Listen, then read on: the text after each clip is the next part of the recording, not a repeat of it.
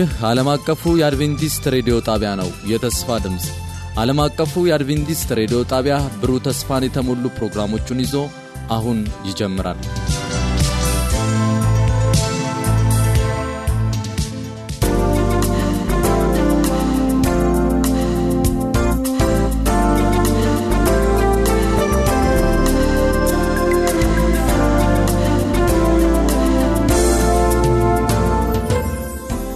ይህ ዓለም አቀፉ የአድቬንቲስት ሬዲዮ የአማርኛው ክፍል የጥያቄና መልስ ክፍለ ጊዜ ነው። እንደምን ሰነበታችሁ ውድ አድማጮቻችን። ይህ ዘውትር በዚህ ሰዓት የሚቀርብላችሁ ከእናንተ በደብዳቤና በስልክ እንዲሁም በግንባር ለሚቀርቡት መንፈሳዊ ጥያቄዎች መልስ የምንሰጥበት የጥያቄና መልስ ክፍለ ጊዜ ነው። ዛሬም እንደተለመደው ከእናንተ የደረሱንን መንፈሳዊ ጥያቄዎች መልስ ይዘን ቀርበናል። እንደተለመደው ሁሉ ለጥያቄዎቻችሁ መልስ ለመስጠት ወንጌላዊ ቴድሮስ እዚህ ስቱዲዮ አጠገቤ ይገኛል። እኔም ጥያቄዎቹን በማቅረብና ፕሮግራሙን በመምራት አብሬያችሁ የምቆየው አርሴማ ደረቤ ሲሆን ቴክኒኩን በመቆጣጠር ወንድማችን ኢራና መላኩ አብሮን ይገኛል። ለሚኖራችሁ ጥያቄዎችና አስተያየቶች በስልክ ቁጥራችን 0115511199 ልትደውሉልን ወይም በመልእክት ሳጥን ቁጥራችን 145 አዲስ አበባ ብላችሁ ብትጽፉልን በደስታ ልናስተናግዳችሁ ዝግጁ መሆናችንን እንገልጻለን።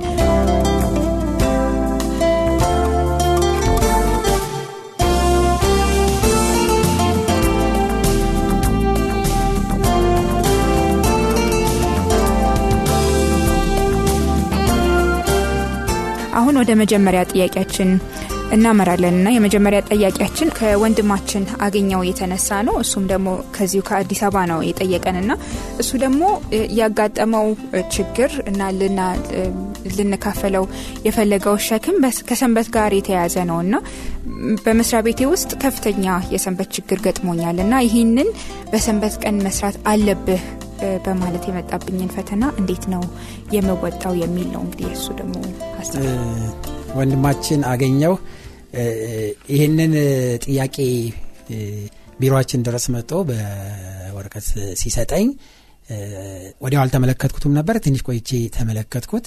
ከተመለከትኩት በኋላ በጣም ልቤ የተነካ በኋላ ከወንድም አገኘው ጋር እንደገና ተገናኝተን ነበርና እንደነገረኝ ከሆነ ያው ይሄ በሰንበት ምክንያት የመጣበት ችግር ከፍተኛ ደረጃ ደርሶ ከስራ ሁሉ እንደለቀቀ እንደተባረረ ነግሮኛል እና ነገር ግን በእምነቱ ጸንቶ ስላየሁት እግዚአብሔርን እጅግ አድርጌ ላመሰግን ወዳለሁኝ። ይሄ የሰንበት ፈተና በሚመጣበት ጊዜ ፈተናው ይዞት የሚመጣ ብዙ ሌሎች እድሎች አሉ አብሮ ተያይዘው የሚመጡ። ለምሳሌ ሰንበት እንዳንሰራ የሚያስገድደን ፈተና ሲመጣብን እንድንሰራ የሚያስገድደን ፈተና ሲመጣብን የመጀመሪያው እድል ለስራ ባልደረቦቻችን ሆነ ለአለቆቻችን ሰንበት ለምን እንደምንጠብቅ ማስረዳት መቻላችን ነው። እና ስለ ሰንበት እውነት መመስከር መቻላችን ነው። በዚህ ምክንያት የምስክርነት በር ይከፈትልናል ማለት ነው።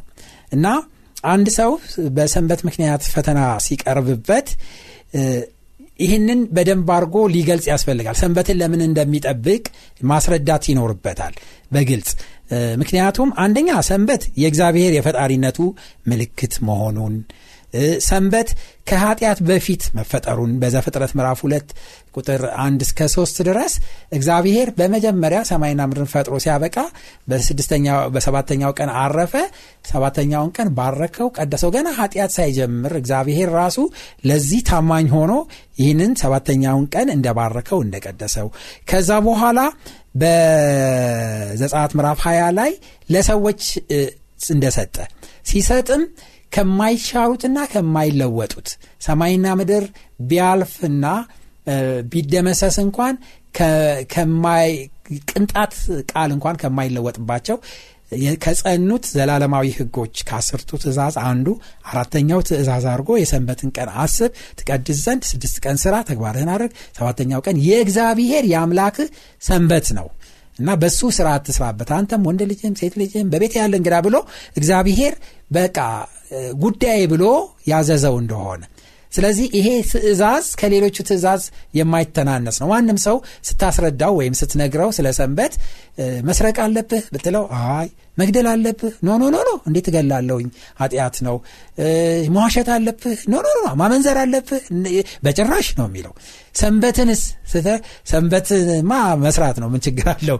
እና ምክንያቱም ወዲያውኑ result ኡ የማይታይ ወዲያውኑ ሰው ብንገል ወዲያውኑ እንያዝና ወዲያው እርምጃ ይወሰድብናል። ሰንበትን ብንጥስ ማን ይወስድብናል? ስለዚህ ይሄንን ሁሉ ነገር ስላለበት ስለ ሰንበት መጣስ ሰዎች ምንም አይመስላቸውም። ግን ከህጉ አንዱ እንደሆነና እኩል መሆኑን ልናስረዳ ያስፈልጋል። ከዛም በዚህ ምድር ላይ ክርስቶስ ራሱ በሉቃስ ምዕራፍ 4 ቁጥር 16 እንደጠበቀው እንደ ልማዱ በሰንበት ቀን ወደ ምኩራብ ይሄድ እንደነበረ በሐዋርያ ሥራ ምዕራፍ 13 ደቀ መዛሙርቶች ራሳቸው ልማድ እንደነበራቸው እንደጠበቁት ለዘመናት በሙሉ።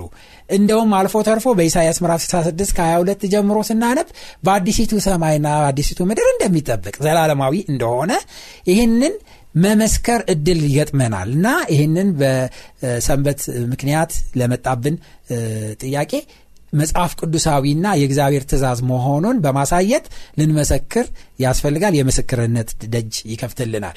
ሁለተኛው በሰንበት ለማረፍ ከወሰንክ እግዚአብሔር ደግሞ አስፈላጊውን ጥንቃቄ እንደሚያደርግልህ ልታምን ያስፈልግሃል። ምክንያቱም መጽሐፍ ቅዱስ ላይ ያንን ይናገራል። በኢሳያስ ምዕራፍ 58 ከቁጥር 14 ጀምሮ ሰንበትን በመጠበቅ ሰንበትን ደስታ ብትለው እግዚአብሔር የቀደሰውን ብታከብረው በምድር ከፍታ ላይ አቆመሃለሁ ያዕቆብን ርስት አበላሃለሁ የሚል ተስፋ አለው በራሱ ሰንበት።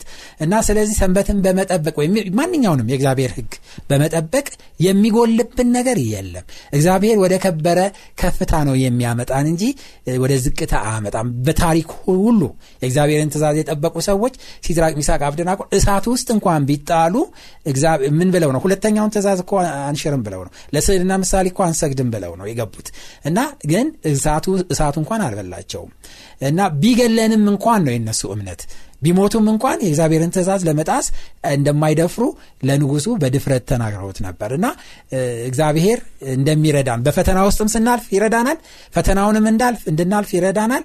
እንደገናም ደግሞ ከፈቀደ ደግሞ ፈተናውን በድል አድራጊነት እንድንወጣም ያደረገናል እና ማንኛውም ነገር ቢሆን ታማኝ ሆነን ልንቆም እንደሚገባን ይህንን ልናውቅ እንደሚያስፈልገን እናያለን። በፊልጵስዎስ ምዕራፍ 4 ቁጥር 19 አምላኬም እንደ ባለጠግነቱ መጠን በክብር በክርስቶስ ኢየሱስ የሚያስፈልጋችሁን ሁሉ ይሞላባቸዋል የሚል ተስፋ ይነግረናል። ሌላው ሁለት ነጥቦችን ልናስታውስ ያስፈልጋል። ጠያቂያችንም ይህንን ሁለት ነጥብ ልናስታውስ ያስፈልጋል። አንደኛ የማመልከው አምላክ ማን ነው? ማን ነው? የሚለው ሁለተኛ ደግሞ እኔ የምታዘዘው ወይም እኔ የማገለግለው ማንን ነው? የሚለውን ጥያቄዎች መመለስ ይኖርብናል። እና ሐዋርያት እግዚአብሔርን ለመታዘዝ በቆረጡ ጊዜ በሐዋርያ ሥራ ምዕራፍ 4 ቁጥር 18 ጠርተው በኢየሱስ ስም ፈጽመው እንዳይናገሩና እንዳያስተምሩ አዘዟቸው። ቁጥር 19 ላይ ጴጥሮስም እና ዮሐንስ ግን መልሰው እግዚአብሔርን ከመስማት ይልቅ እናንተን እንሰማ ዘንድ በእግዚአብሔር ፊት የሚገባ ነውን ብሎ ጠየቀ። እና እግዚአብሔርን ነው የምንሰማው ሰውን አይደለም መንግስትም ቢሆን ማንም ቢሆን በእግዚአብሔር ህግና ትእዛዝ የሚመጣብንን ነገር ሁሉ ከሰው ይልቅ እግዚአብሔርን መታዘዝ ያስፈልገናል እና ጴጥሮስ በሐዋርያ ሥራ ምዕራፍ 5 29 ላይ እንደዛ ነው ያለው። ጴጥሮስና ሐዋርያትን መልሰው አሉ ከሰው ይልቅ ለእግዚአብሔር ልንታዘዝ ይገባናል። ስለዚህ ይህንን ልናስተውለው ያስፈልጋል ማለት ነው።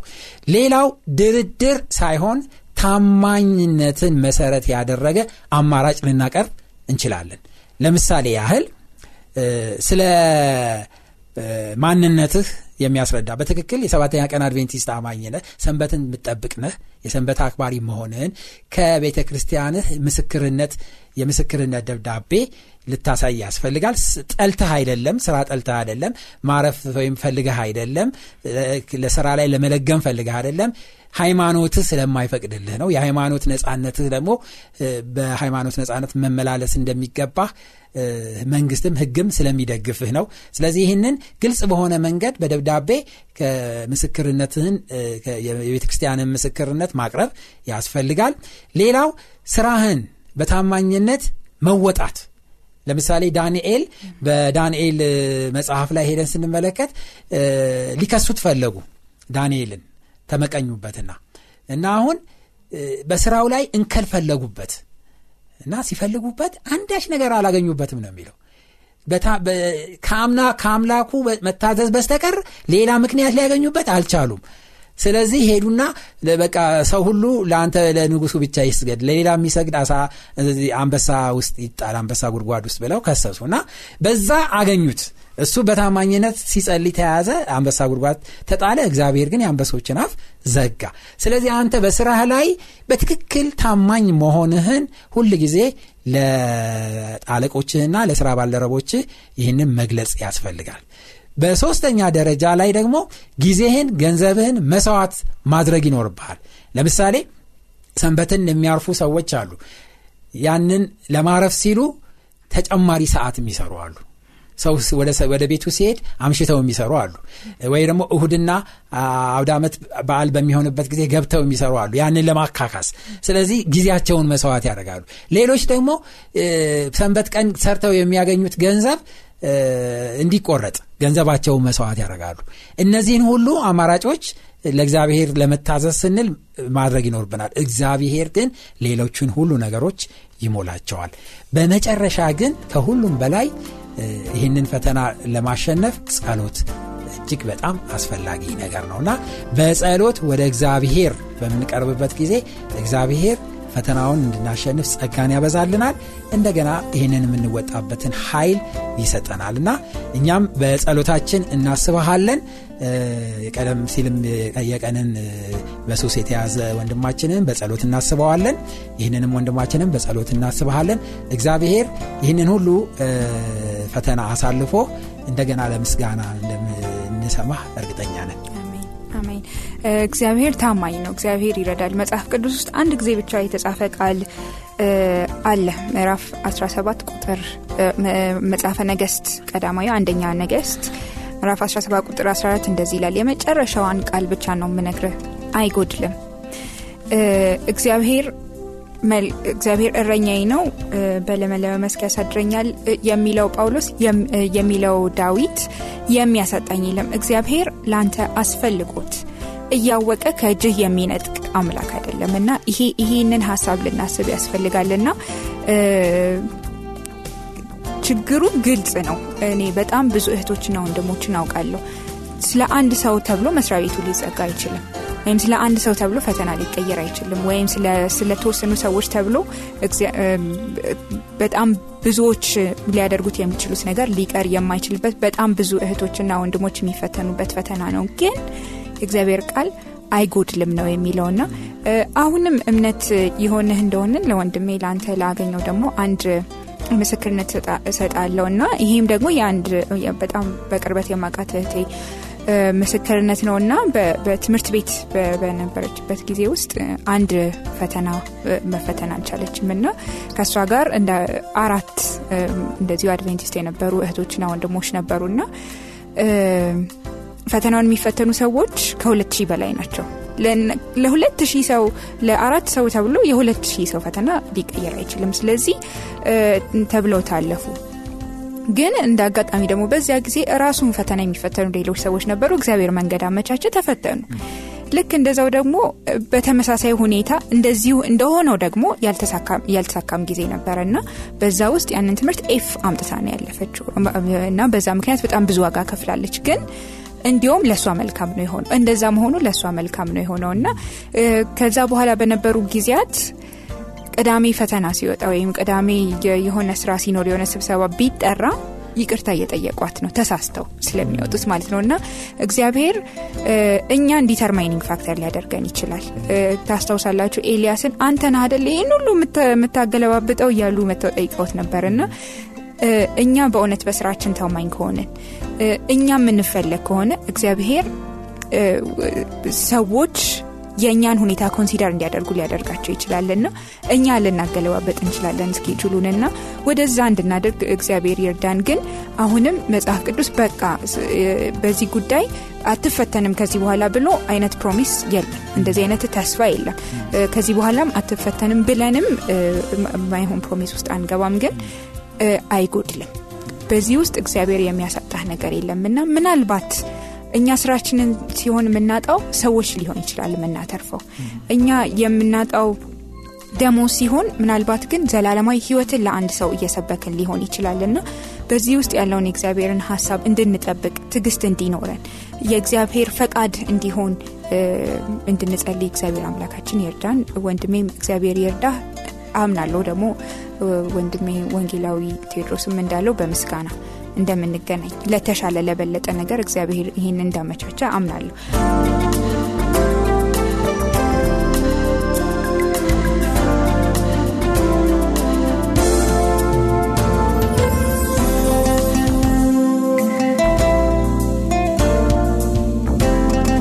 ወደ መጨረሻው ጥያቄ እናልፋለን። የመጨረሻው ጥያቄ በስልክ የተጠየቅነው ጥያቄ ነው። ይህም ከሆሳና የደረሰን ጥያቄ ነው። ይህም ደግሞ አምልኮን በተመለከተ የተነሳ ጥያቄ ነው። እግዚአብሔርን እንዴት ነው የምናመልከው የሚል ሰፋ ያለ ጥያቄ ነው። ሶስተኛው ጥያቄ እንግዲህ እግዚአብሔርን እንዴት ነው የምናመልከው የሚል ጥያቄ ነው ከሆሳህና በስልክ ነው ጥያቄው የመጣው። የጠያቂያችንን ስም ለማግኘት ሞክረን ነበር። ያው የስልኩ የሚቆራረጥ ሆኖ ሙሉ ስምህን ለማግኘት አልቻልንም። አሁን ይቅርታ እንጠይቃለን። የሆነ ሆኖ ጥያቄውንም ያው በተቆራረጠ ስልክ ነው የተቀበልነው እና ሀሳቡን ግን አግኝተነዋል። አምልኮ እንዴት ነው እግዚአብሔርን የምናመልከው እና እንዴት ማምለክ ይኖርብናል የሚል ጥያቄ ነው እና በመጀመሪያ የሰው ልጅ እግዚአብሔርን ለምንድን ነው የሚያመልከው የሚለውን ነው መመልከት የሚገባል። ሰው ከተፈጠረ በኋላ ከእግዚአብሔር ጋር ጥሩ የሆነ ግንኙነት ነበረው ሁላችንም እንደምናውቅ እና እግዚአብሔርም ራሱ በኤደን ሰዎችን ካስቀመጠ በኋላ ይመጣ ነበረ፣ ከእነሱ ጋር ይገናኝ ነበረ እና አምልኮ ማለት ከእግዚአብሔር ጋር መገናኘት ማለት ነው። በሌላ ምንም ውስብስብ የሆነ ነገር ውስጥ የሚያስገባ ነገር አይደለም። እግዚአብሔርን መገናኘት ማለት ነው እና ሌላው አምልኮ ስንል እግዚአብሔርን ማክበርና በእርሱ መደሰት ማለት ነው። እግዚአብሔርን ማክበርና በእርሱ መደሰት ማለት ነው እና በመክብብ ምዕራፍ 12 ቁጥር 13 ላይ የነገር ሁሉ ፍጻሜ እንስማ፣ ይህም የሰው ሁለንተና ነውና እግዚአብሔርን ፍራ፣ ትእዛዙንም ጠብቅ። በሌላ አነጋገር እግዚአብሔርን አክብር፣ እግዚአብሔርን በቃ respect አርገው እና ደግሞ እሱ የሚልህንም ስማ። ትእዛዙን ጠብቅ የሚለው እሱ የሚልህን ስማ እና በአምልኮ ውስጥ ሁለት ነገሮችን ነው የምንመለከተው። አንደኛው ከበሬታ ለዚህ አምላክ የመስጠትን፣ ሁለተኛ ደግሞ እሱን መስማትን ትእዛዙን መጠበቅ የሚመጣው እግዚአብሔርን ከመስማት ነው እና አምልኮ ማለት የሁለት በኩል ግንኙነት እንደሆነ ነው የምንመለከተው። ከሰው ወደ እግዚአብሔር፣ ከእግዚአብሔር ወደ ሰው፣ ከሰው ወደ እግዚአብሔር ክብር፣ ምስጋና ለተደረገልን ነገር እግዚአብሔርን ማክበር ይሆንና ከእግዚአብሔር ወደ እኛ ደግሞ የሚመጣው የእግዚአብሔር ትእዛዝ፣ ትምህርትና በሱ ፍቃድ መመላለስ ከእግዚአብሔር ዘንድ ወደ እኛ ይመጣል። እነዚህ ሁለት ግንኙነቶች ከተስተካከሉ አምልኮ ትክክል ነው ማለት ነው እና ወርሺፕ የሚለው ቃል ከመጀመሪያ ከላቲን መሰረቱን ስንመለከት ለአንድ ነገር ወይም ለአንድ ሰው ከፍተኛ ከፍ ያለ አክብሮት መስጠት የሚል ትርጉም ነው ያለው እና በመዝሙረ ዳዊት ምዕራፍ 34 ቁጥር 3 ላይ እግዚአብሔር እግዚአብሔርን ከእኔ ጋር ታላቅ አድርጉት በአንድነትም ስሙን ከፍ እናድርግ ይላል ዳዊት ሲናገር እና አምልኮ እግዚአብሔርን ከፍ የሚያደርግ እግዚአብሔርን የሚያከብር መሆን እንዳለበት መጽሐፍ ቅዱሳችን ይናገረናል። ሌላ የአምልኮ center ወይም የአምልኮ ልብ በመጽሐፍ ቅዱስ ግልጽ ሆኖ ተነግሯል። በዮሐንስ ወንጌል ምዕራፍ 4 ቁጥር 24 ላይ ምን ይላል? የአምልኮ ልብ ወይም የአምልኮ center እውነት ነው እውነት ነው። ስለዚህ እግዚአብሔር መንፈስ ነው፣ የሚሰግዱለትም በመንፈስና በእውነት ሊሰግዱለት ያስፈልጋል። ስለዚህ አምልኮ በመንፈስ ቅዱስ የሚመራ ነው፣ በመንፈስ የሚመራ ነው። ምክንያቱም እግዚአብሔር መንፈስ ስለሆነ አምልኳችን መመራት ያለበት በምንድን ነው? በመንፈስ ነው። ከዛ በኋላ ደግሞ እውነት center ኡ ሊሆን ያስፈልጋል። የአምልኳችን center ወይም ማዕከል እውነት ሊሆን ያስፈልጋል። እውነት የሌለው እውነት የሌለበት አምልኮ ዋጋ የለውም። ትርጉም የሌለበት አምልኮ ዋጋ የለውም። በእግዚአብሔር ቃል እውነት ላይ ያልተመሰረተ አምልኮ በእግዚአብሔር ፊት ተቀባይነት የለውም። በእግዚአብሔር ፊት ተቀባይነት ያለው አምልኮ በእውነት ላይ የተመሰረተ አምልኮ በሚሆንበት ጊዜ ነው እና አምልኳችን በእውነት ላይ የተመሰረተ ወይም እውነት ያለው ወይም የእግዚአብሔር ቃልና የእግዚአብሔር ፍቃድ ያለው ሊሆን ያስፈልጋል። በአሁኑ ጊዜ በጣም ከባድ ነው። አሁን ስለ አምልኮ በዚህ በሬዲዮ ዘርዝረን የምንዘልቀው ርዕስ አይደለም። በጣም በጣም ሰፊና ጥልቅ የሆነ እንደሆነ እናውቃለን። ግን በአሁኑ ጊዜ ሁለት አይነት አምልኮዎች አሉ። አንደኛው አምልኮ አይነት ሰውን ማዕከል ያደረገ አምልኮ እና ሌላኛው ደግሞ አምልኮ እግዚአብሔርን ማዕከል ያደረገ አምልኮ ነው እና እኛ ልንከተለው የሚያስፈልገው እግዚአብሔርን ማዕከል ያደረገ አምልኮ ነው። አሁን ብዙ አብያተ ክርስቲያናት አካሄዳቸው ሰውን ምክንያት ወይም ሰውን ማዕከል ያደረገ አምልኮ ነው የሚከተሉት። ሰው ምን ደስ ያሰኘዋል? ሰው በቃ ደስ ብሎት ልቡ ረክቶ የሚሄደው ምን አይነት ነገር ብናቀርብለት ነው የሚለው ሰውን center ያደረገ ሰውን ፍላጎት ማዕከል ያደረገ አይነት አምልኮ በጣም እየተስፋፋ ነው በዓለም ላይ እና በቃ ሰውን ማስደሰት ነው ዋናው ዓላማው እና ሰውን ደስ ማሰኘት ነው። ነገር ግን አምልኳችን ማዕከል ሊሆን የሚያስፈልገው እግዚአብሔርን ማስደሰት ወይም እግዚአብሔርን center እግዚአብሔርን ማዕከል ያደረገ የአምልኮ ነው ሊኖረን የሚያስፈልገው እና ስለዚህ እግዚአብሔርን ማዕከል ያደረገ አምልኮ ምንድን ነው? እንደ እግዚአብሔር ፍቃድ እንደ ቃሉና እንደ ፍላጎቱ የሆነ አምልኮ ማለት ነው። ለምሳሌ ያህል መጽሐፍ ቅዱስ ላይ ልንጠቅስ እንችላለን። ለምሳሌ ቃየልና አቤል እግዚአብሔርን ለማምለክ መጠው ነበር መስዋዕት ይዘው እግዚአብሔር የአቤልን መስዋዕት ተቀበለ። የቃይልን መጽዋት አልተቀበልም። ዘፍጥረት ምዕራፍ አራት ላይ እንደምንመለከተው ያልተቀበለበት ምክንያት ምንድን ነው? እንደ እግዚአብሔር ፍቃድ የሆነ መስዋዕት ይዞ አልመጣም። ስለዚህ አምልኮ center ኡን ራሱን ነው ያደረገው። እኔ የፈቀድኩትን ተቀበለኝ፣ እኔ ያቀረብኩልህን መቀበል አለብህ የሚል ነው እና እግዚአብሔር በኋላ የሚደንቀው ነገር okay አላወቀ ይሆናል እኮ ወይ ደግሞ በግ ስለሌለው ይሆናል ያሉ አንዳንድ ሰዎች ምክንያት ሲሰጡ፣ ነገር ግን እሱ አይደለም። በኋላ እኮ መልካም ልታደርግ እያወቅክ ለምን ፊትህ ጠቆረ ይለዋል። ስለዚህ ያቅ ነበረው ማለት ነው እና ሄዶ እንደገና አሻሽሎ ትክክለኛውን አምልኮ ስርዓት ለመከተል ይችል ነበር እንደ ወንድሙ። ያንን ከማድረግ ይልቅ ግን በወንድሙ ላይ ተቆጣ፣ በወንድሙ ላይ ቀና፣ ወንድሙን ገደለ። ከዛ በኋላ በቃ የኃጢአት መንገድ ሄደ ማለት ነው እና ከደህንነት መንገድ ራቀ፣ ኮበለለ ኃይል እና አሁንም ብዙ ጊዜ ሰዎች በአምልኳቸው እኛ የፈቀድነውን እኛ እንደምንፈቅድ እኛ እንደምንፈልግ እንጂ እግዚአብሔር ይህን ነገር ይቀበለዋል፣ ይፈልገዋል ወይስ በእግዚአብሔር ፊት ተቀባይነት አለው የሚል ጥያቄ የለም። የእግዚአብሔር ፍቃድ ነው ወይ የሚል የለም። ስለዚህ የቃይል መንገድ ነው ሰዎች ብዙ ጊዜ የሚሄዱት እና ይሄ አይነት አምልኮ ስርዓት ልክ አይደለም። ሌላው ምሳሌ የምናረጋቸው የአሮን ልጆች ናቸው።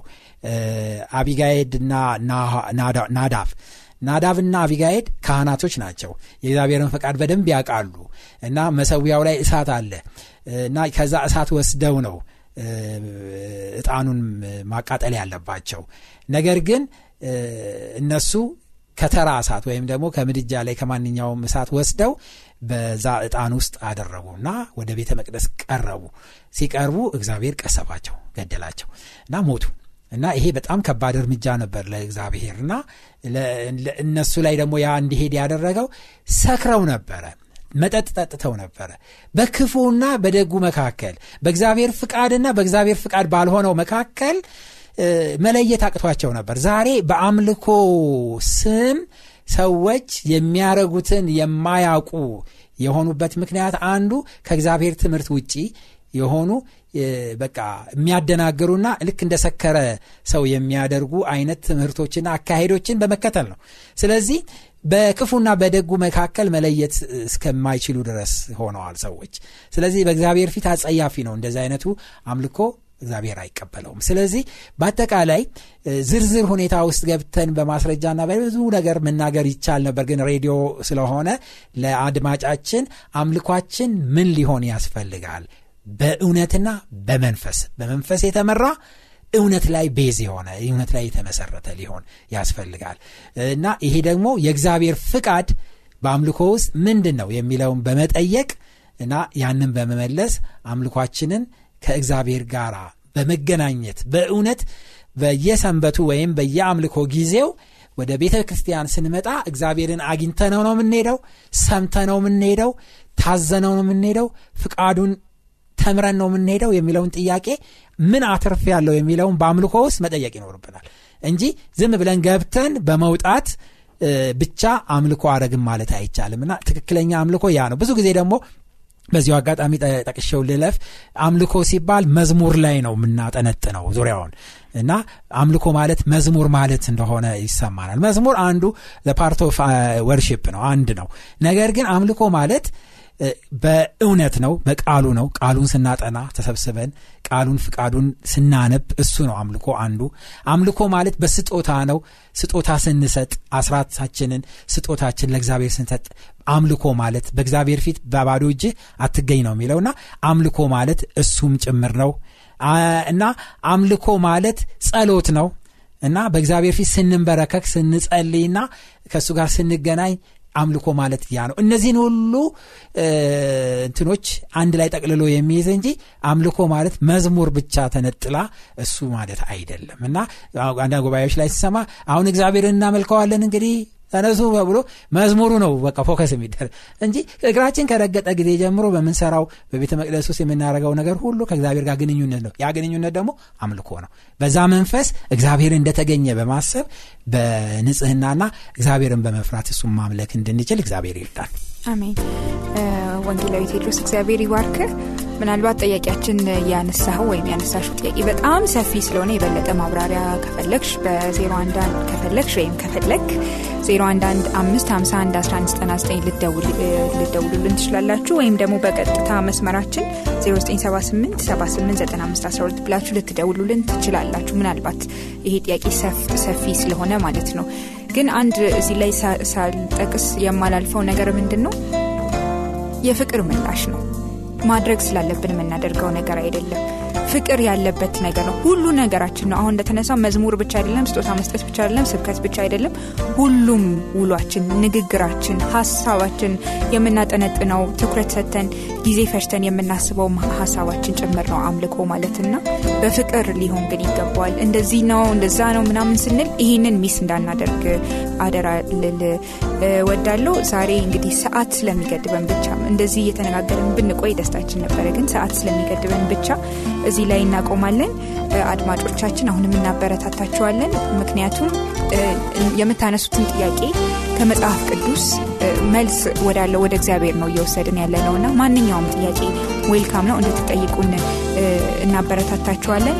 ተጨማሪ ጥያቄ ቢኖራችሁ ቅድም በጠቀስኳቸው የስልክ መስመሮች ደግማችኋለሁ። 0115511199 እንዲሁም ቀጥታ መስመራችን 0978789512 ብላችሁ ልትደውሉልን ትችላላችሁ። መጽሐፍ የምትመርጡ ከሆነ በመልእክት ሳጥን ቁጥራችን 145 አዲስ አበባ ብላችሁ ልትጽፉልን ትችላላችሁ።